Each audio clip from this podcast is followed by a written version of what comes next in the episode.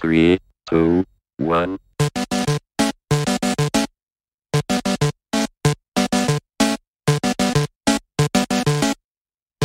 Artlist.io.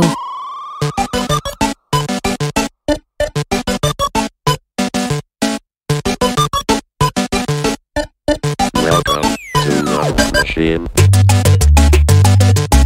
É isso aí, estamos ao vivo e no ar. Beleza, CabraCast no ar. Eu sou o Jatobá, estamos aqui, eu, o Jatobá, o velho Gelton Rasta e agora o novo integrante, Diogão César aqui, para brilhantar o nosso CabraCast. Saímos do áudio e agora estamos aqui ao vivo, quase vivos, né? Completamente é, com, com um vídeo e tudo mais. Vamos começar essa bagaça aqui. Explicar um pouquinho como é o, o- esse formato, o CabraCast, essa mudança nova. É, basicamente, aqui a gente quer trocar uma ideia. Então, a gente quer mudar um pouco esse contexto de, de, de entrevista com palestrante de tecnologia. A gente está meio cansado de consumir muito, que tem o seu público, ótimo, ninguém está aqui falando mal de ninguém não, sacou? A gente só quer trazer uma parada um pouco mais diferente, um pouco mais na nossa, no nosso dia a dia. Mas é isso aí, vamos começar o baba aqui. Gelton, diga lá para o que você vê na vida, meu filho. Rapaz, essa pergunta eu sempre tenho a mesma resposta. Eu vim nessa vida para cumprir para essa terra, porque todo mundo que está sobre essa terra vai servir para ela de alimento. Filho de manhã e de pai. Velho, tamo aí, né, bicho? Tô trabalhando, né? Tô ainda naquela correria, mudou nada desde que cheguei aqui no Canadá. Trabalhando sempre e me enquadrando ainda no meio dessa sociedade e, e curtindo, velho. Aprendendo cada dia mais, vendo diversas oportunidades, possibilidades. Tô aí, tô me divertindo. Massa. Diogão, faça suas honras aí, velho. Opa, obrigado, gente. Primeiro, um prazer aí estar falando com todos vocês. É, bom, meu nome é Diogo, eu já sou um velho de guerra, já tô na área aí faz uns 15, 16 anos. Já tô velho mesmo, já tô cansado, na verdade. Mas tamo aí. Eu acho que o, o grande lance é a gente tá sempre fazendo esse tipo de coisa que a gente está fazendo aqui agora, levando informação, levando conhecimento. Acho que com esse formato mais descontraído, o que pode ser legal para a maioria das pessoas, né? É, mas também focando em, em- em trazer discussões legais, trazer temas atuais aí é, e fazer a galera participar com a gente. Eu acho que vai ser bem massa, caras. É isso aí. Show de bola. Para quem não sabe, o, o Diogo, né, como é que ele entrou no, no, no esquema aqui, né? Foi, em- foi muito mais rápido do que qualquer pessoa de nós aqui imaginava, né? Então eu assisti o, o, o- como é que chama lá? Do vídeo lá do Da Rocket City, né? da Rocket City, é, do Diego lá, Diego Fernandes, né? Isso aí. Muito bom. Eu vi a, é, a entrevista, o Diego estava fazendo a entrevista com ele e o pessoal lá da Neon. E aí achei muito legal, porque eu trabalho também numa fintech. E aí quando eu vi, eu digo, porra, deixa eu ver o que é que os caras estão fazendo lá, o que é que eu posso aproveitar aqui pra gente, né? E aí, putz, gostei muito do papo. E principalmente com o Diogo lá, gostei da forma quando ele conversou lá, falou. E aí entrei no Twitter, porra, vou ver se eu acho o, o brother aqui para dar um salve aqui, para dizer que gostei, né? Dar o parabéns pela parada. E nesse parabéns, ele respondeu, e aí, pô, e aí, velho, beleza? Tem um, um- um- um podcast aqui, tá afim de gravar, ele topou na hora. No, no- praticamente na mesma semana a gente trocou uma ideia junto com o Rasta. E aí, nessa troca de ideia, o Diego já se ofereceu, velhinho, porra, se você quiser. Quer dizer, não foi velhinho, né? Foi no sotaque dele lá. se vocês quiserem, meu irmão, me bota aí também no, no- no- junto com vocês aí que eu faço. E assim, tá aqui Diogo com a gente aqui fazendo o nosso CabraCast, não é não, Diogão? É isso aí, é isso aí. Pô, fico bem feliz de poder participar. Eu acho que já é um projeto que, que eu já tinha engavetado, né? E a gente sempre vai deixando para depois. Chega depois do expediente já tá cansado, mas, cara, é, é uma coisa que eu sempre quis fazer. E, putz, uniu o útil ao agradável aí. Eu acho que vai ser bem bacana a gente trocar essa- essas figurinhas aí. A gente pode falar um pouquinho mais depois da, da estrada. Vamos lá. Massa, é isso aí. Então, aqui uma, uma, uma roda de, de troca de ideia, né? É, só tá faltando a nossa cervejinha aqui, para quem é da cerveja, né? Para quem não é de outras coisas também, enfim, cara, quem fica a par. Eu gostaria de propor a gente começar o lance aqui nesse novo formato, né? Agora com imagens e muitos de vocês que nos estão é, assistindo agora não conhecem todo mundo, né? Então, vamos lá. Cada um falar um pouquinho sobre si. Obviamente, não, não é a história da Bíblia, né? Se eu for passar a bola pro Rasta aqui, viu, Diogo? Ele vai falar da vida sofrida. É, Ai, fazer- Salvador. Isso, que do tempo do- complicado. Mas vamos embora. Vai lá, Rasta. A vida traz marcas, pô. Mas sou de Salvador, para começar, sou de Salvador, Bahia. E tem um ano que eu tô morando aqui no Canadá. Tra- Eu sou formado em comunicação social, né? Ah, tem que contar a história, não tem como. né? Sou formado em comunicação social, mas sempre atuei com o desenvolvimento de software. E trabalhei muito tempo também como professor na área de software. Então, minha carreira, mesmo sendo formado em comunicação, ela é em cima de desenvolvimento de software. Então, eu costumo dizer que eu sou o cara, é o, o TIC, Tecnologia de Informação e Comunicação. e, e, por ser professor, atraído sala de aula, conversar, ter alunos e continuei essa carreira. Imaginei continuar a carreira acadêmica, fiz mestrado na área de educação, mas ligado à gestão e tecnologias aplicadas para a educação.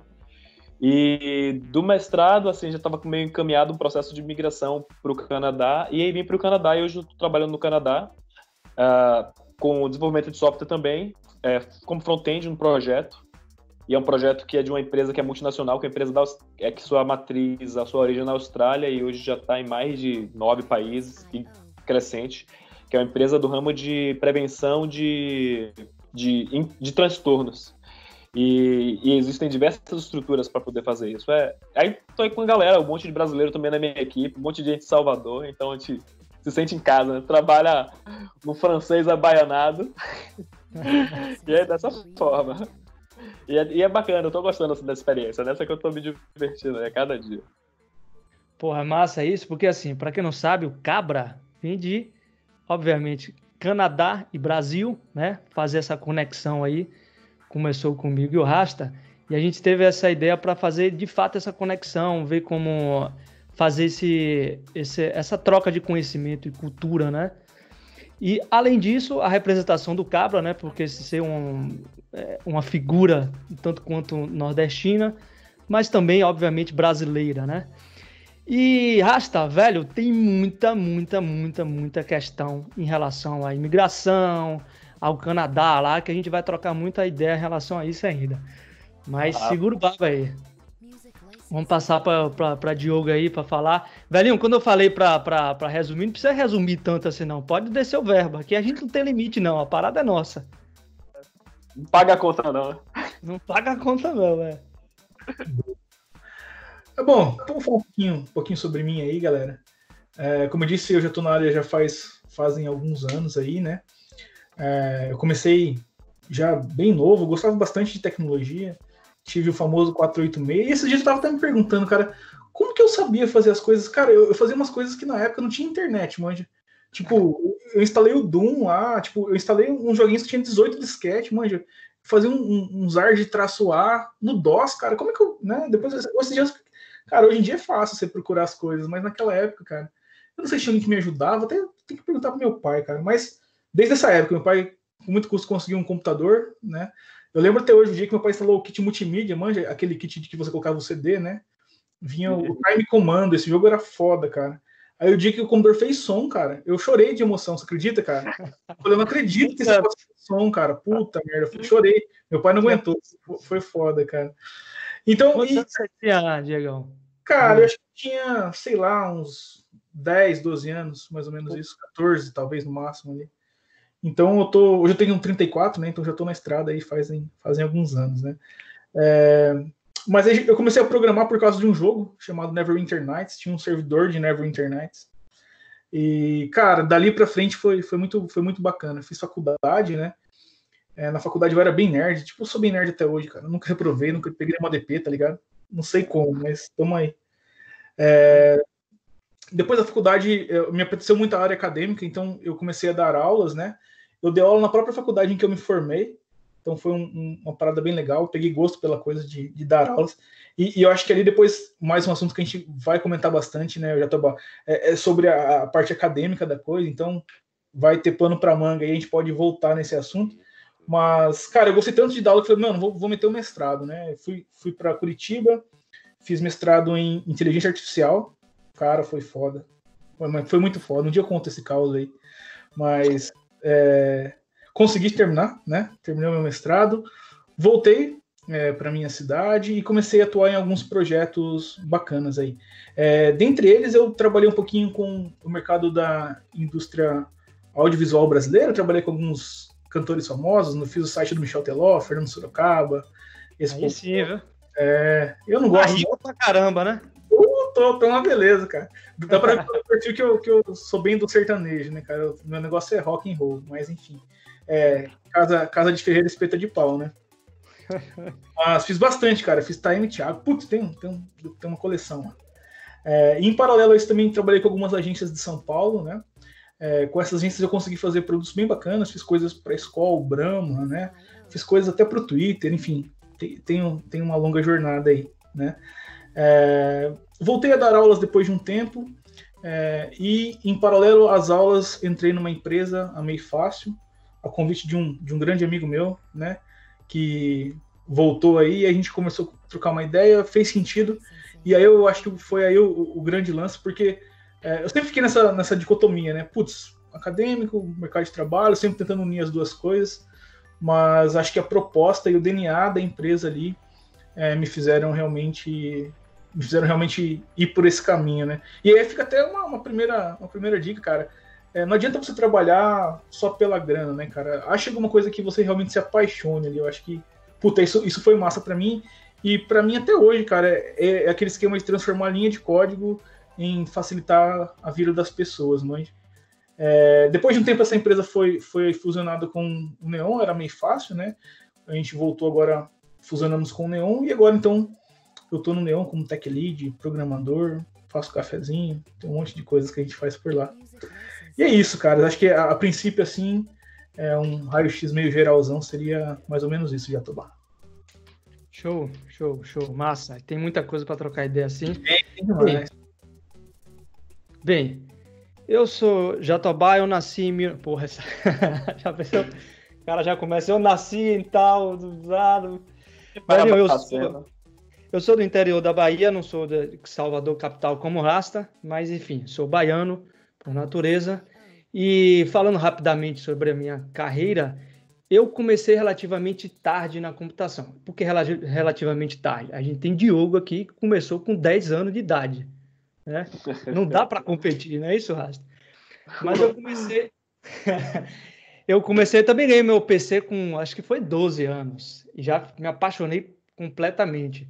Mas o, enfim, eu fiz a minha faculdade, minha graduação foi em sistemas de informação e logo depois da minha faculdade, eu também já comecei a dar aula. Foi curioso que, também que eu defendi na sexta-feira, segunda-feira já estava dando aula.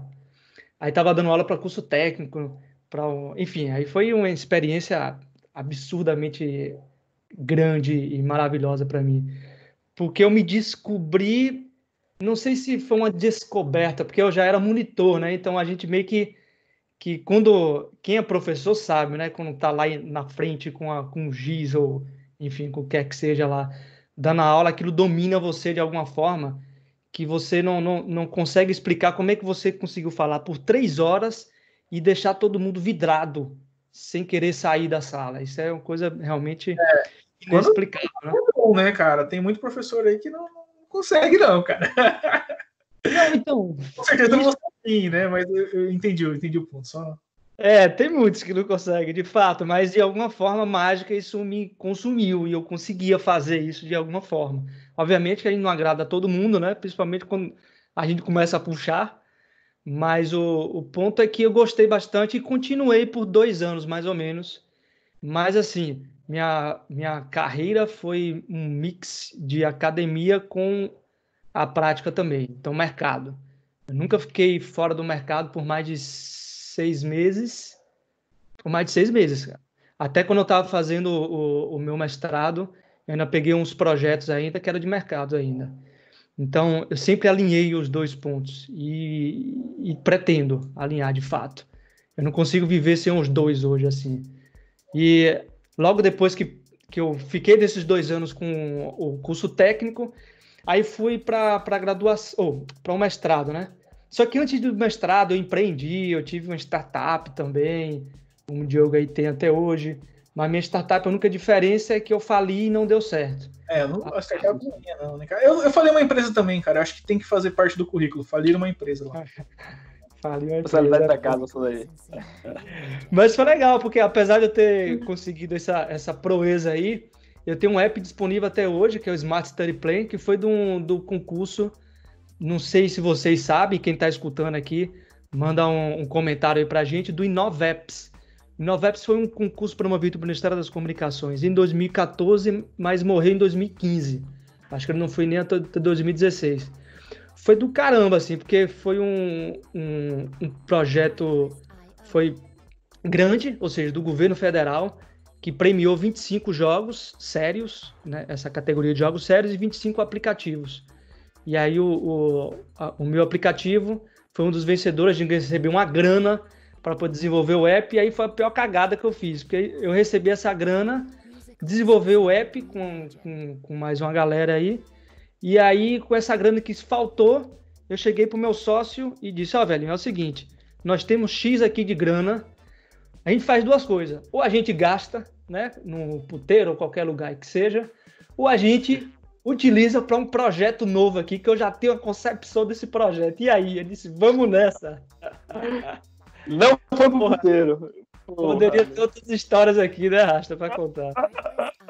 Mas o fato é que a, a grana acabou, a perna acabou, e aí surgiu a oportunidade do mestrado lá na, na, na USP, que para mim era o meu grande sonho. Eu fiz curso, dois cursos de por dois verões lá, e eu tinha sempre esse sonho de fazer lá, e acabei sendo aprovado e fui para lá. Passei dois anos, voltei para casa e tive meus dois filhos e hoje estou aqui. Simplesmente isso.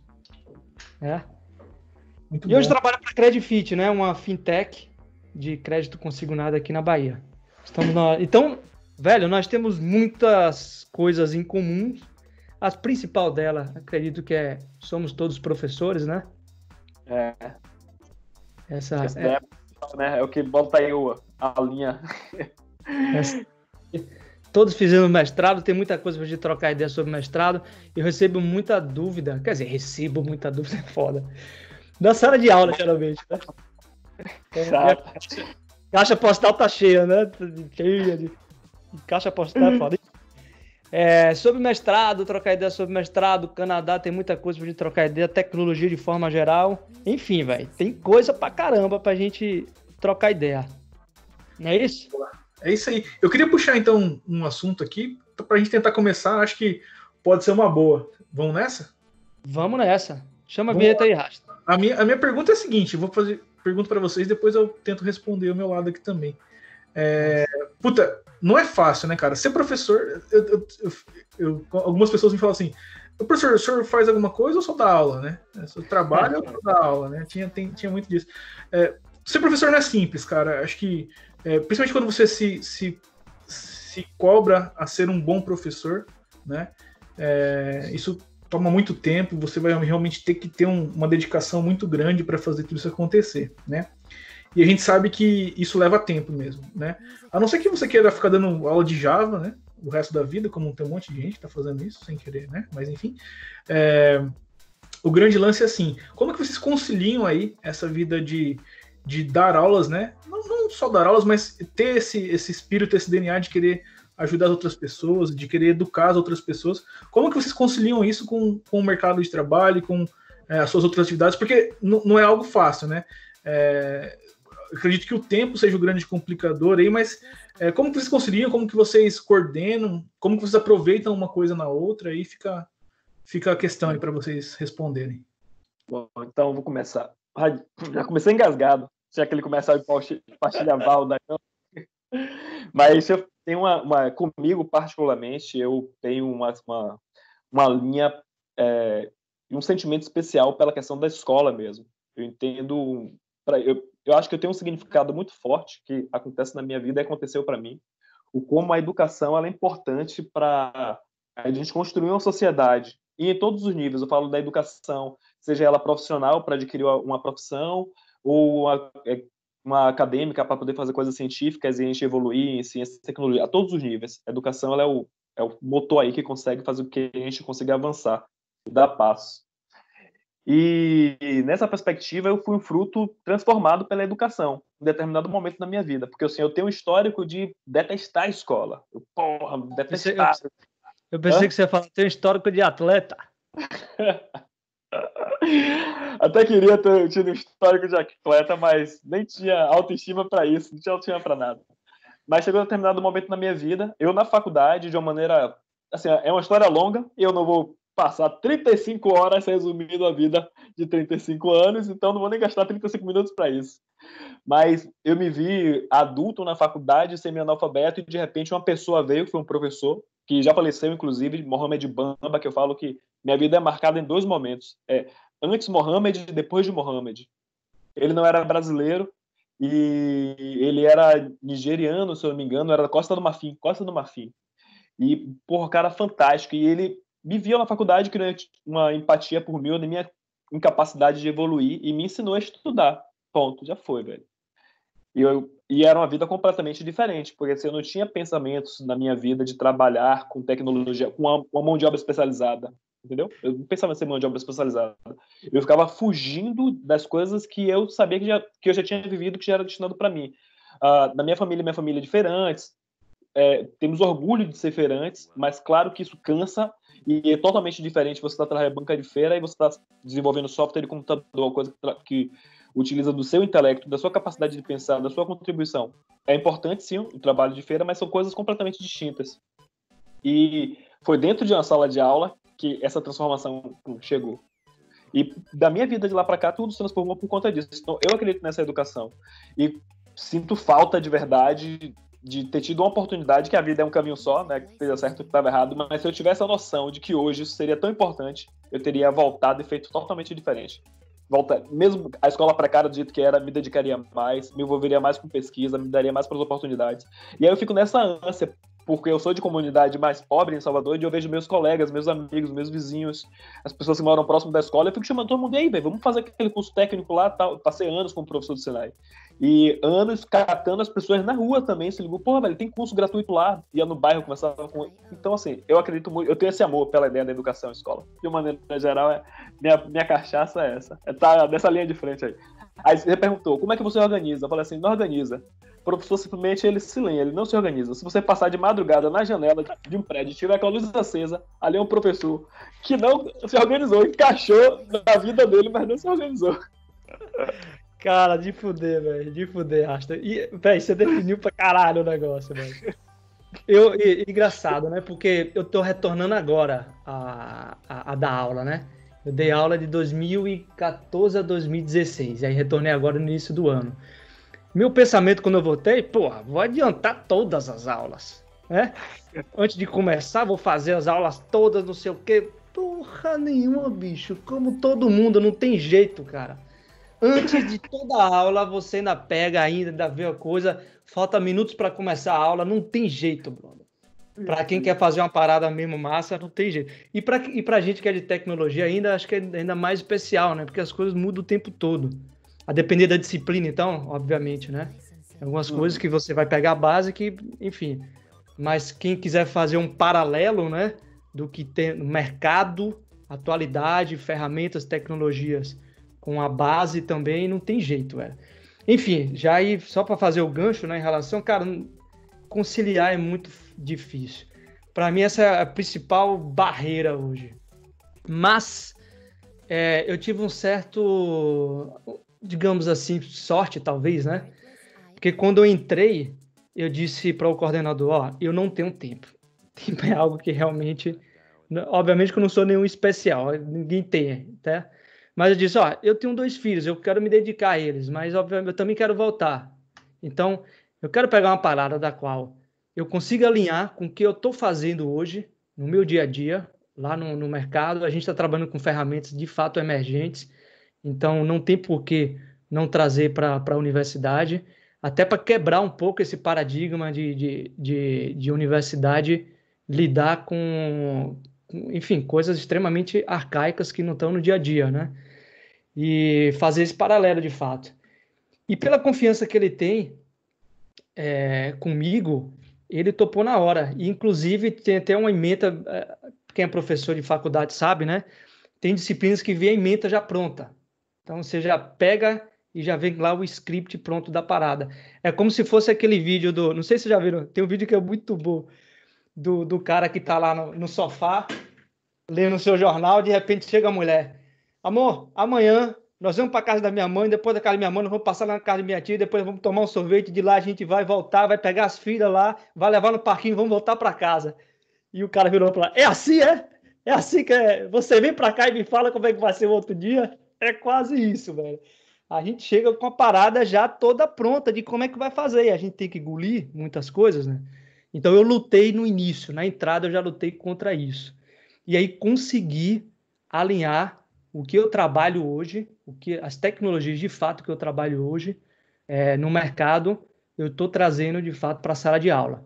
Então isso deu um, ajudou um pouco. Mas a gente sabe que como é, para dar aula você tem que saber muito mais do que o, o simplesmente o, o console log lá do, né, do JavaScript. Você tem que saber o, os percalços por trás, a coisa, a base tem que estar tá sempre alinhado que de fato está indo lá para simplesmente não não, não, não ser um vídeo qualquer que qualquer pessoa pega e, e coloca na internet, né? E é curioso. Eu tenho um outro questionamento e esse eu queria, eu queria ver o que, é que vocês acham em relação a isso. Mas antes de eu falar, Diogão, fica à vontade. Já que você fez a pergunta, faça as honras, responda aí também. Claro, claro. Pô, então, é, eu, eu fiz essa pergunta porque para mim foi realmente um, um, ponto bem, bem crítico, né? Eu dei aula em paralelo ali, estar no, no mercado e aula durante mais ou menos um ano e meio, né? É, e nesse período, cara, era uma loucura. Eu trabalhava das 7 da manhã às 11 da noite, assim, sem, sem ter muito tempo. É, e aí, já indo um pouquinho ao contrário do que o, do que o Jatobá comentou, é, eu já tinha um pouco mais de organização, né, cara? Eu, eu, consegui, porque eu já tinha. Eu comecei a dar aula antes de começar o trabalho ali e tal. Então eu já tinha mais ou menos uma, uma organização das minhas aulas. É lógico que as minhas aulas também eram muito dinâmicas, os conteúdos mudavam, assim como o, o Jatobá comentou também, que é, é, tudo muito dinâmico na nossa área, né? Mas eu, eu conseguia ter um, um pouquinho de organização, então eu conseguia fazer uma frente, eu, eu tinha essa, essa questão um pouquinho mais organizada. Então, dessa forma, eu conseguia me virar melhor ali, cara. Mas é, foi um período bem complicado, porque acho que o, o, grande lance é você trabalhar também com as caixinhas, né? Agora eu tô fazendo tal coisa, então eu tenho que me dedicar a isso. Agora eu tô fazendo outra coisa. O problema é que eu, eu não consigo muito isso, né? Eu tô, eu tô fazendo, preparando a aula, pensando no trabalho, estou no trabalho pensando na aula, na prova que eu tenho que corrigir, no aluno que está com alguma dúvida ali. Então, acho que o, o, grande lance de quem quer seguir mais ou menos nessa área, é, pelo menos o que funcionou para mim, e aí fica, fica as dicas, é, é primeiro é, tentar se organizar de alguma forma para você é, é, ter um roteiro ali, né? Mas não quer dizer que esse roteiro tem que ser algo pronto, que o Jotobá falou, né? Algo arcaico aí, Java, Deus me livre, essas coisas, mas é, você se organizar, você fazer o seu roteiro, nem que seja uma estrutura bem simples em tópicos, manja, não precisa ser nada muito. É, eu, eu, tinha ainda os meus, os meus slides ali, era tudo bem organizado, mas é, acho que é mais ou menos esse ponto. Se organizar talvez seja um ponto bem bacana e isso funcionou para mim, cara. É, enfim, eu acho que esse foi, foi a grande questão de como conseguir me organizar é, durante esse período aí, mas é, as coisas são, são, bem, são bem malucas, né, cara? A gente tem que, tem que ir se virando, não adianta. Mas fala aí, Jatobá, qual, que seria, qual que era a sua, sua pergunta aí? Vai, se ligue. Eu sou um cara que estou o tempo todo pensando, né? O Rasta sabe disso que eu comento com ele. É isso, Rasta? Porra, eu é. Pensando. Liga vai que vai, mas sério, velho, de novo. Esses dias eu estava no banheiro, fazendo a minha velha necessidade, né? Aquela golazinha. E aí tava eu pensando, né, cara? Repara o que aconteceu. A gente tá numa virada de pandemia absurda aí. E aí, o, eu, de repente, eu e a suma maioria, quer dizer, a suma maioria não, acredito que todos os professores que dão aula que de fato foram meio que obrigados a mudar para o virtual, se viram num, numa mudança completa de didática e adaptação. Então, até ontem, estava eu no quadro, na minha didática de sempre, riscando tudo, pá, falando com um, botando, me movimentando, botando galera para levantar. E aí, de repente, estou eu hoje numa sala virtual com um monte de os mesmos alunos, né? Mas um contexto completamente diferente. E aí eu fico imaginando, eu que assim ainda tem uma certa facilidade com essas formas digitais e tecnologia em si. É, sofri muito com essa. Tô sofrendo pra caramba ainda, né? Imagino aquele professorzão do GIS, né? Aquele professor nosso querido barrigudo que tá lá sofrendo muito tempo naquele para dar o diabo de uma aula completamente virtual, sem os recursos que ele está acostumado há anos. Desse ponto de vista, velho, como é que vocês estão lidando com isso aí? Boa. Rapaz. Bom, é, deixa, deixa, eu falar aqui, cara, rapidão. É, eu passo para a bola para ti, o Rasta. É, cara, o, o Jatobá, você sabe que esse ponto aí, cara, que você tocou, é, me lembra me lembra uma coisa muito interessante, cara, que, que eu, eu venho defendendo há alguns tempos, uma hora a gente pode até bater esse papo depois, né, cara? Mas eu acho que a educação chegou num, num limiar, assim, que se isso não acontecesse agora, por exemplo, é, ia acontecer nos próximos anos, né? É, de fato, caras, eu acho que a educação é, é, ela vai passar por uma transformação, assim como a maioria das áreas, né, cara? Vamos, vamos pensar. Puta, quem que. Vocês eram da. Vocês são mais velhos, né? Vocês eram da época da locadora, de ter que rebobinar a fita, pá. Vocês chegaram a pegar isso daí, né? Claro, claro. Pô, que, Brasileirinha. Que loucura, cara. Você tem que sexta-feira alugar os filmes, você podia pegava dois, só devolvia na segunda-feira, aí você tinha que rebobinar o filme para poder entregar. A, a, a, molecada nem sabe o que, que é isso, né?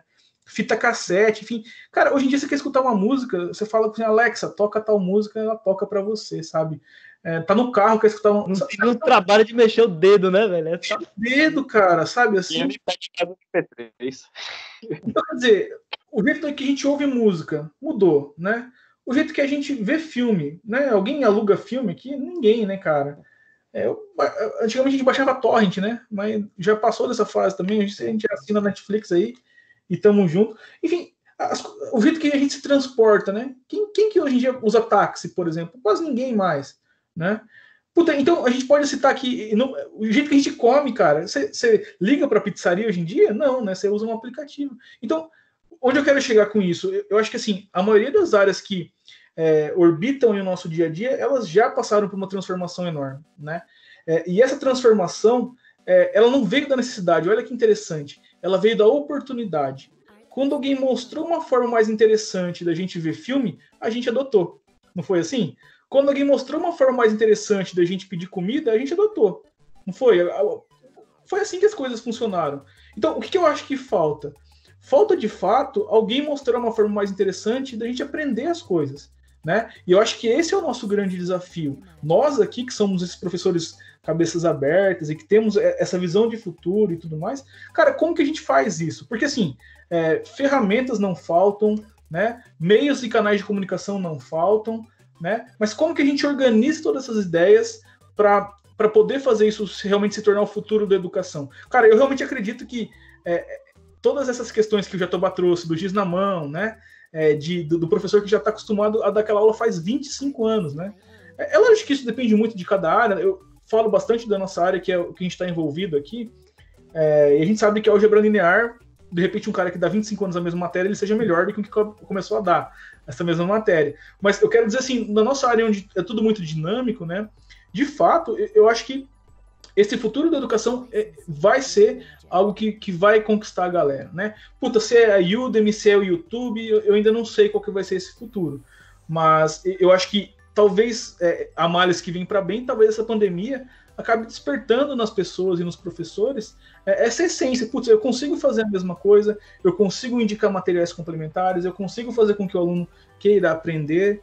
Então, eu acho que esse é o grande lance. A educação vai ter que mudar e quem sabe o que a gente está vivendo agora não seja o start disso tudo, todo mundo pensando e percebendo que dá para fazer de um jeito diferente, melhor, mais fácil, sem ter que, por exemplo, um cara que, né, o Jatobá, cara, ele teve que morar em São Paulo dois anos para fazer um mestrado, manja. É, é, lógico que eu tô, eu tô tirando da equação toda a questão interpessoal. É, é muito massa estar na sala, é muito massa ter aquela troca com o professor, a troca de experiência, que a gente só consegue no olhar. Isso eu, eu, eu concordo e, e entendo que é importante mas existem outras formas. Talvez essas sejam é, as mais legais. Ninguém tem saudade de, de ir na locadora para falar com a pessoa que rebobinava fita, mas é mais ou menos por aí.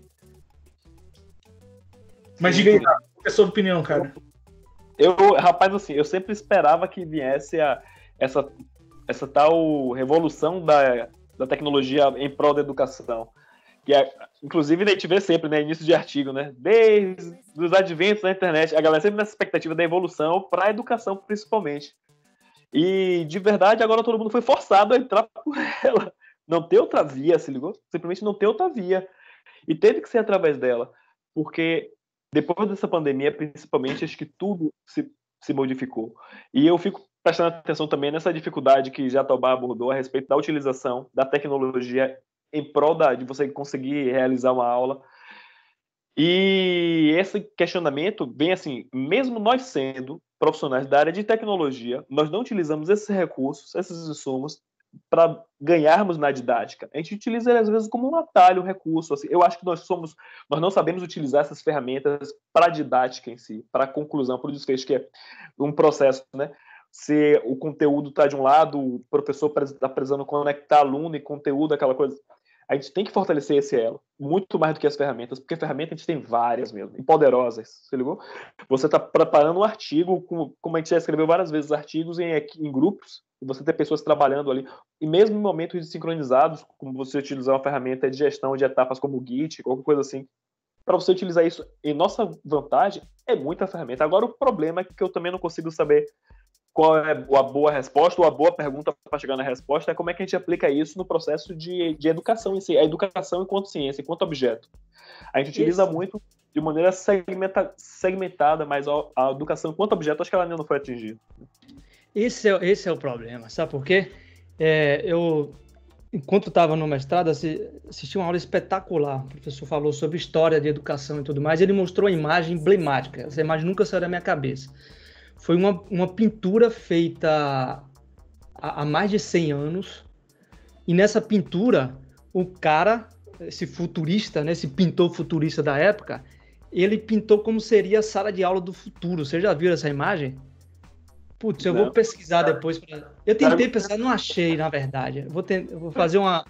É o que, Rasta? Já gostei da história aí que vai se desembolar. É, meu. Como vai chegar isso aí? Se ligue no que o cara fez, velho. O cara pintou uma sala onde os, os alunos ainda estavam, o ambiente da sala, ou seja, tinha as quatro paredes, né? O professor ainda estava no seu, no seu, na sua posição, né? Da frente, né? Como a gente já vê, já isso nunca mudou. Então, professor na frente, aluno sentado.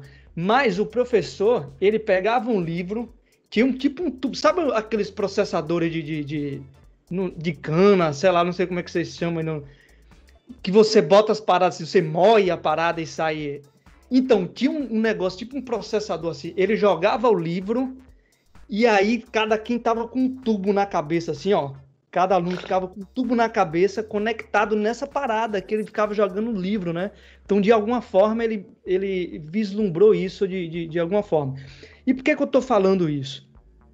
Por mais que sim, a gente foi colocado de goela abaixo para poder fazer aula agora no, sobre, um novo, sobre novas tecnologias, vocês de fato acreditam que essa mudança ela vem pela tecnologia ou ela vai vir pela forma? Boa. Cara, é, eu acho que a tecnologia, é, como o Rasta até colocou ali, existem ferramentas maravilhosas, cara. O que eu acho absurdo é o professor não saber usar Git, manja. Isso eu acho que devia ser um crime, assim. Se o professor não sabe usar Git, ele não passa no concurso, porque isso, esse tipo de coisa é absurdo, sabe? Tipo, um professor que, que, que realmente não consegue é, transparecer para sua aula o que ele usa no mercado, ou que o mercado está utilizando, eu acho que é bem, é bem ruim. Mas é, eu acho que, que a forma seja talvez o grande, o grande lance, sabe? O, o, o Pensa só, cara, você sabe que você falando aí, me veio, me veio um insight aqui. Mano, pensa só numa empresa, né? É, nessa nossa, nessa nossa busca de trazer empresa para academia, academia para empresa. Como que a gente aprende numa empresa? Você entra como estagiário, não é? Aí você pergunta para um cara júnior como que faz para resolver tal problema. Aí ele vai lá e te explica do jeito dele, né? Depois de um tempo, depois de muito aprender com aquele cara júnior, você vira um júnior também. E aí você pergunta para os plenos como que eles fazem para resolver outros problemas mais complexos. É, e depois os plenos perguntam para os seniors, né? É, e, e, assim a coisa vai, para os tech leads, enfim. Né? enfim. O, o, grande lance aqui é que como que se deu o processo de aprendizagem, né? Como que aconteceu isso no final das contas? Eu acho que é, a palavra-chave aqui é experiência, sabe? Então, o grande lance que eu acabo trazendo, e cara, e comprovei isso dentro de sala de aula, né? É, você querer que uma pessoa aprenda só assistindo uma aula ou só fazendo ela se interessar, por mais didática que a sua aula seja, por mais engraçado, por mais. Cara, não adianta. O primeiro passo para alguém aprender é essa pessoa se interessar por aquilo, ela realmente querer aprender, é o primeiro passo. Mas depois disso é você colocar projetos de verdade, você testar essa pessoa é, em um ambiente de verdade, né? É, o que eu acho bem foda, por exemplo, na academia, é você faça uma agenda. Para que porras eu vou fazer uma agenda em C, entendeu? Você não vê utilidade para aquilo.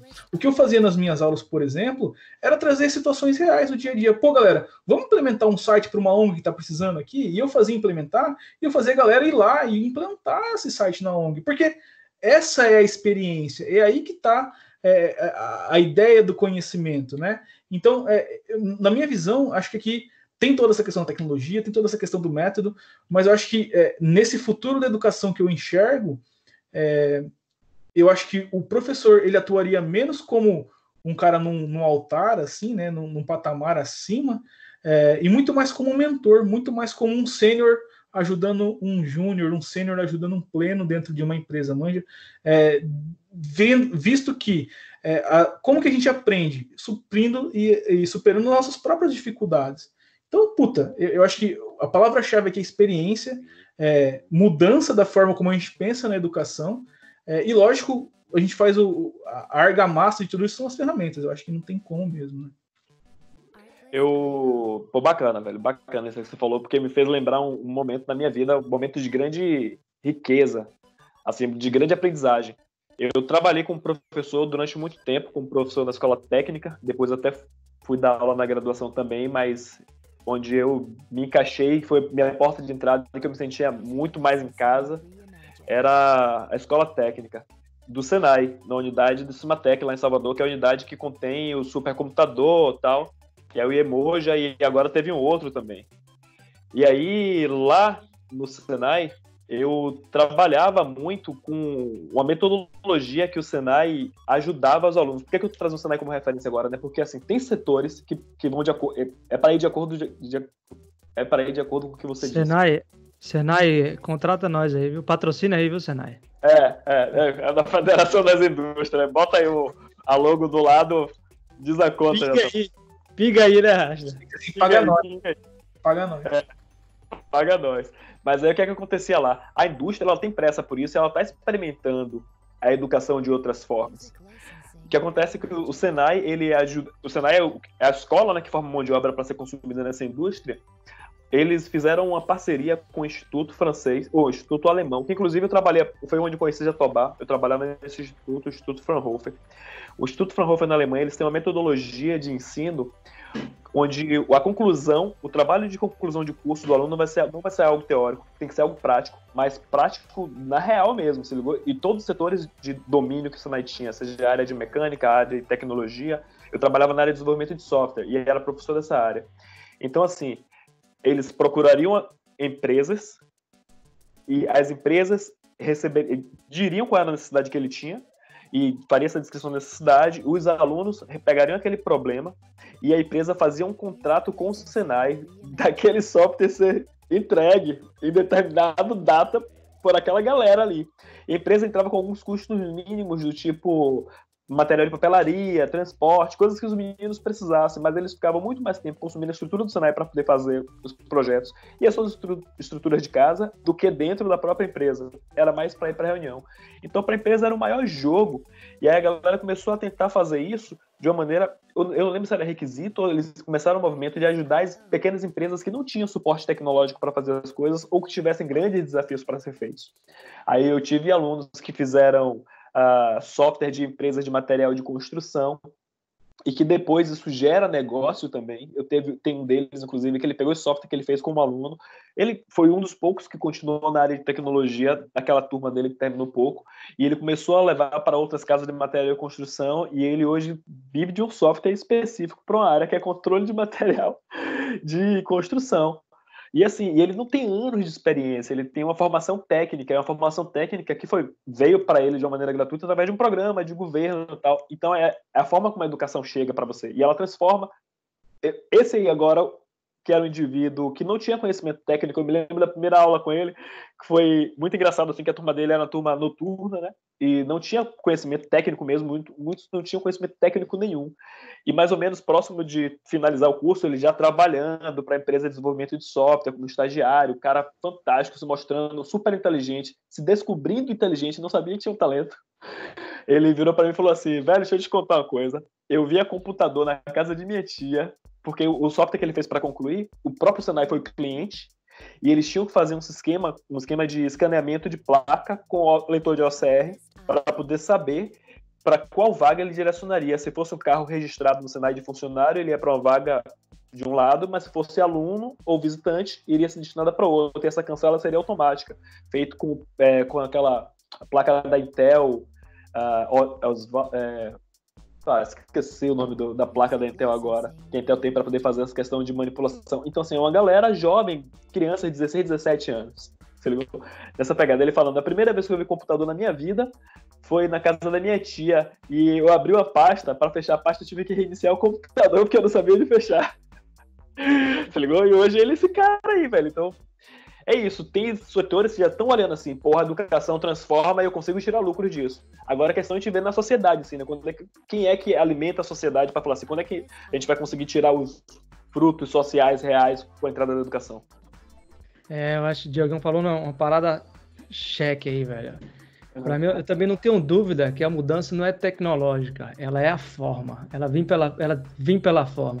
Só que é curioso, né? Porque assim, para mim, essa primeira grande mudança, ela vai vir. É, quer dizer, né? Quem sou eu? Mas, enfim, se pudesse dar um chute, ela, ela vem. Quer dizer, daqui a pouco eu vou falar um pouquinho mais por que isso não é novo, né? Ela vem pela essa inversão.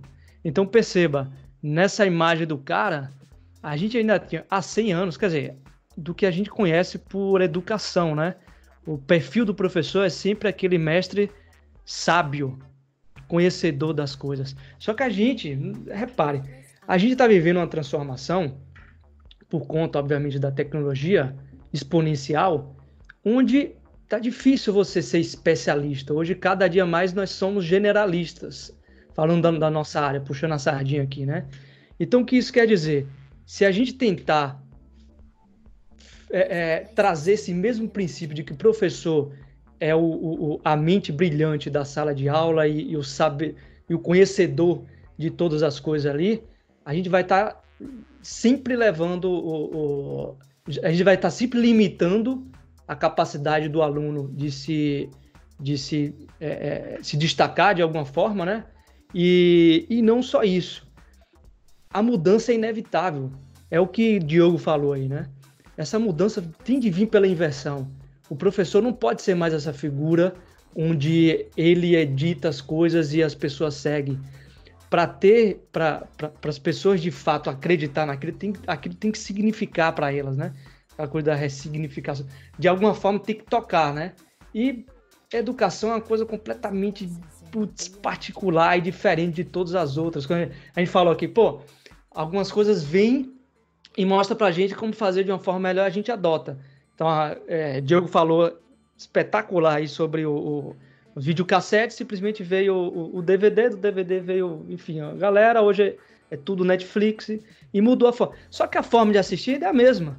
Todo mundo senta e olha e vê. A forma de assistir filme não muda.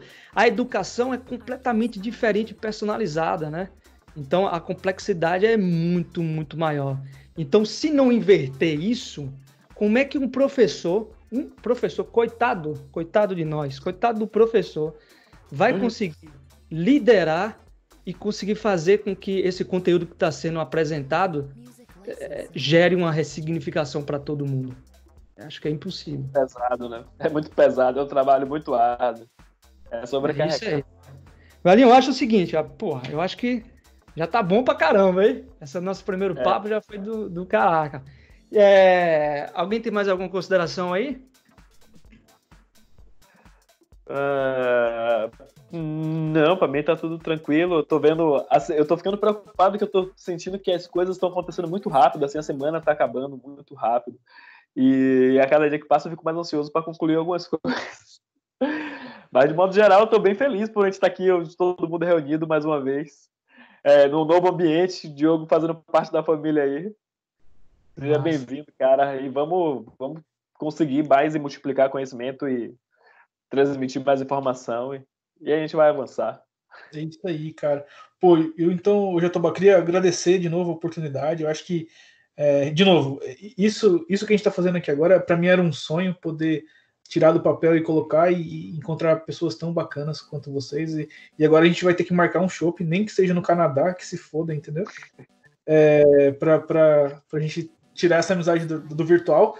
Mas de verdade, cara, para mim, mim foi um prazer. Eu acho que é, essa pode ser a primeira aí de, de várias conversas que a gente pode ter.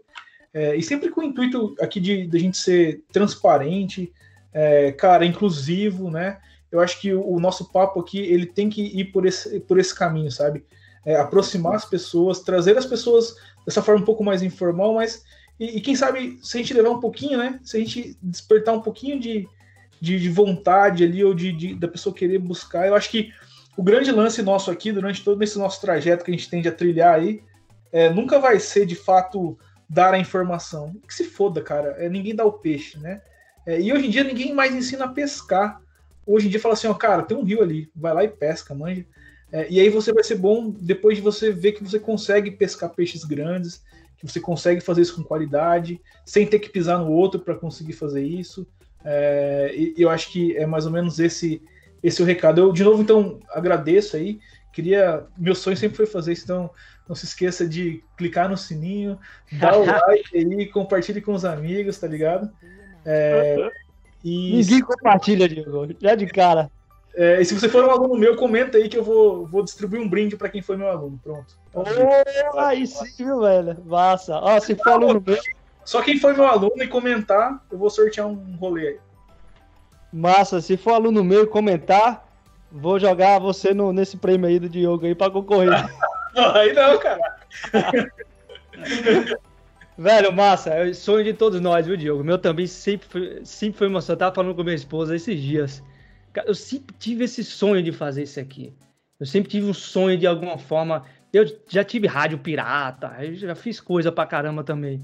Então isso aqui também é a, é a realização também. Vamos ver, vamos pra cima, né? Vamos eu ver quero o que, vai dizer que agora a gente descobriu, a gente descobriu agora quem foi responsável pelaquela queda daquele helicóptero lá em Jacobinho. Quer dizer que agora veio, quase 20 anos depois do acidente, veio à tona foi a origem, o rádio pirata que já tá batia. Bem, bem, vamos deixar para lá para a gente terminar bem essa conversa de hoje, né? Então é isso, galera. Obrigado por você estar aqui assistindo a gente até agora. E vamos até o próximo vídeo. E nos vemos, obviamente, na outra estação. Valeu, esse é o Cabra Cash. Até mais. Falou, até mais, galera. Falou. System shut down.